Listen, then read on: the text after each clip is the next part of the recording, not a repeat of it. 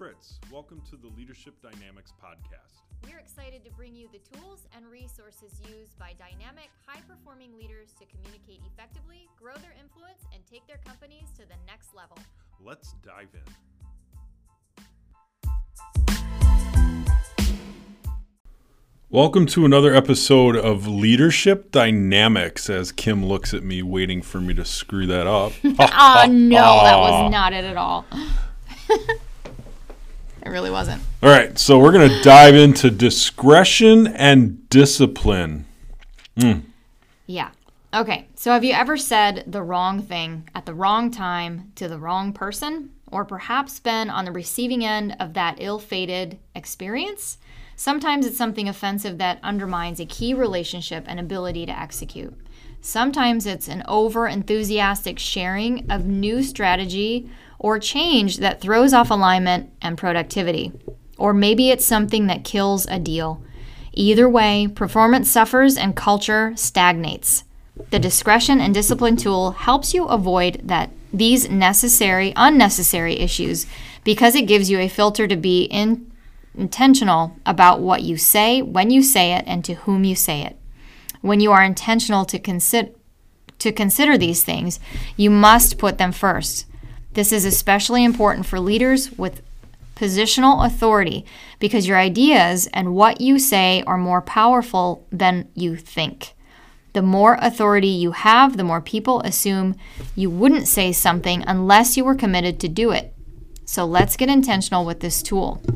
What to share relates to the content you share with people, including that needs to be communicated and how much is beneficial.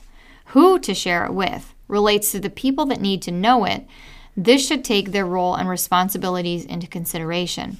When to share relates to the time, the timing people would receive what they need to know, but is now the time. Clarity and confidence is the leader's message.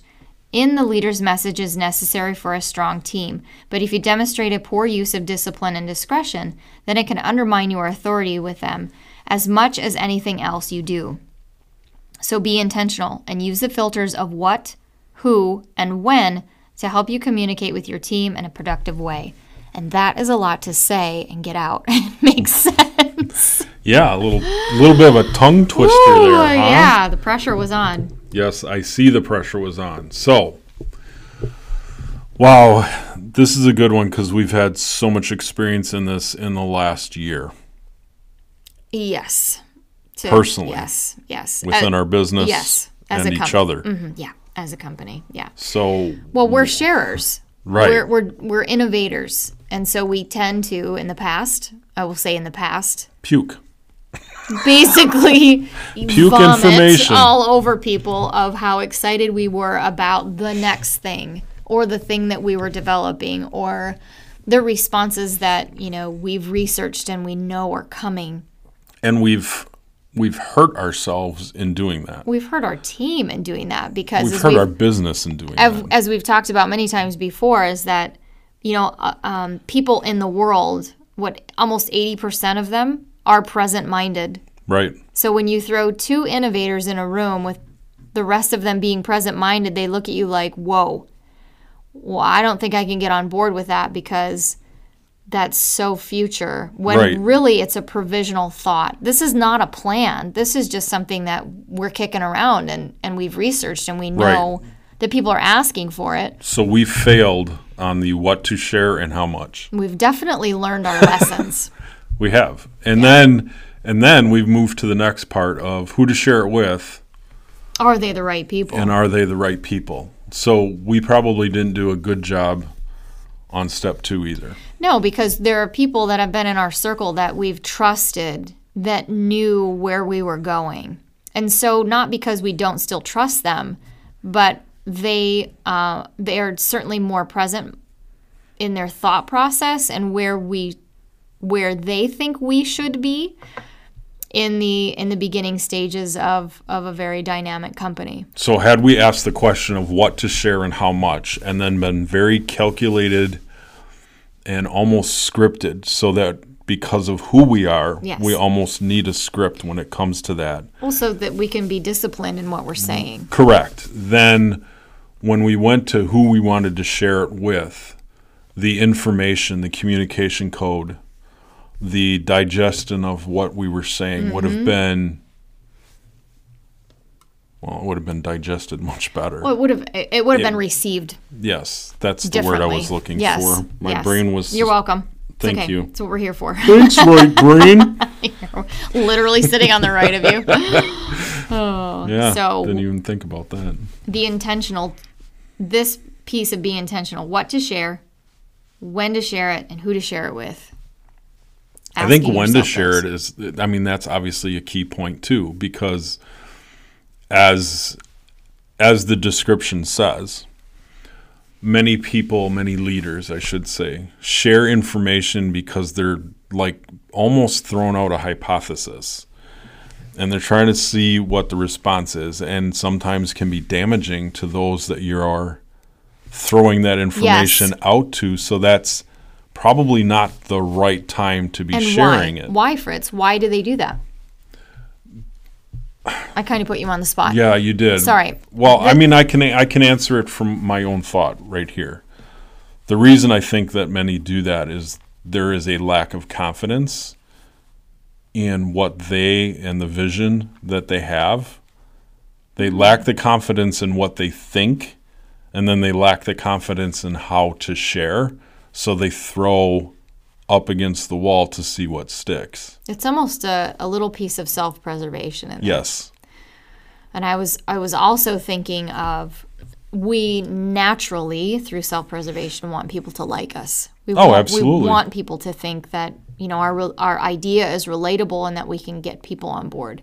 But how can you go up to people cold and start sharing? You can't. This we wild have stuff. Learned that the hard way. And they're looking at you like, Uh, I'm what? not sure how this is benefiting how? me, and yes. I'm feeling a little concerned, and you're yes. my leader, and you're coming at me with this really crazy stuff that I cannot relate to.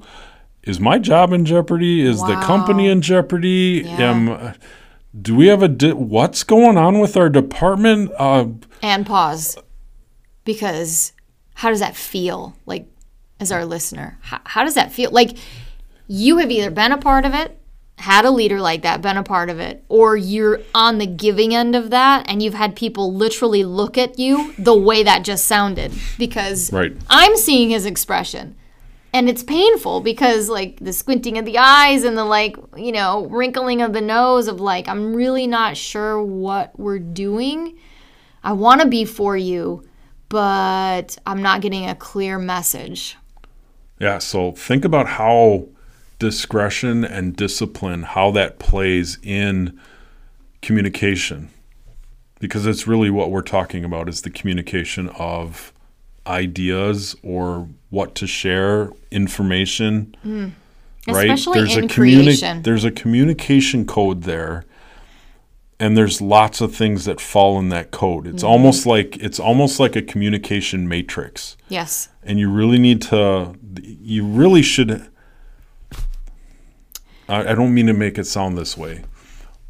What we really need to do is work on dissecting what those codes are and mastering each of those codes so that the matrix makes sense mm-hmm. to the person on the other side of you. Yeah, yeah, because your, your idea is always going to make sense in your own head because you're listening to your own voice. Right, and that allows you to have what we like to call critical empathy.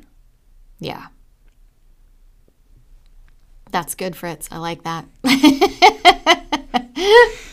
Because as a leader, that's one of the most important traits to have. Yeah, it is. It's absolutely critical. When to share it, who to share it with, and what to share. So thanks for tuning into this week's episode. We love you guys. Um, this one will post, so have a very Merry Christmas and a Happy New Year. Merry Be safe. Christmas. We love you, and we will see you the next episode.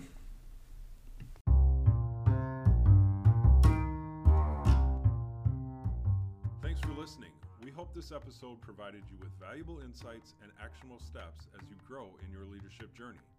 For more information on this topic or other leadership tools and resources, visit our website at rewired dynamics dot com.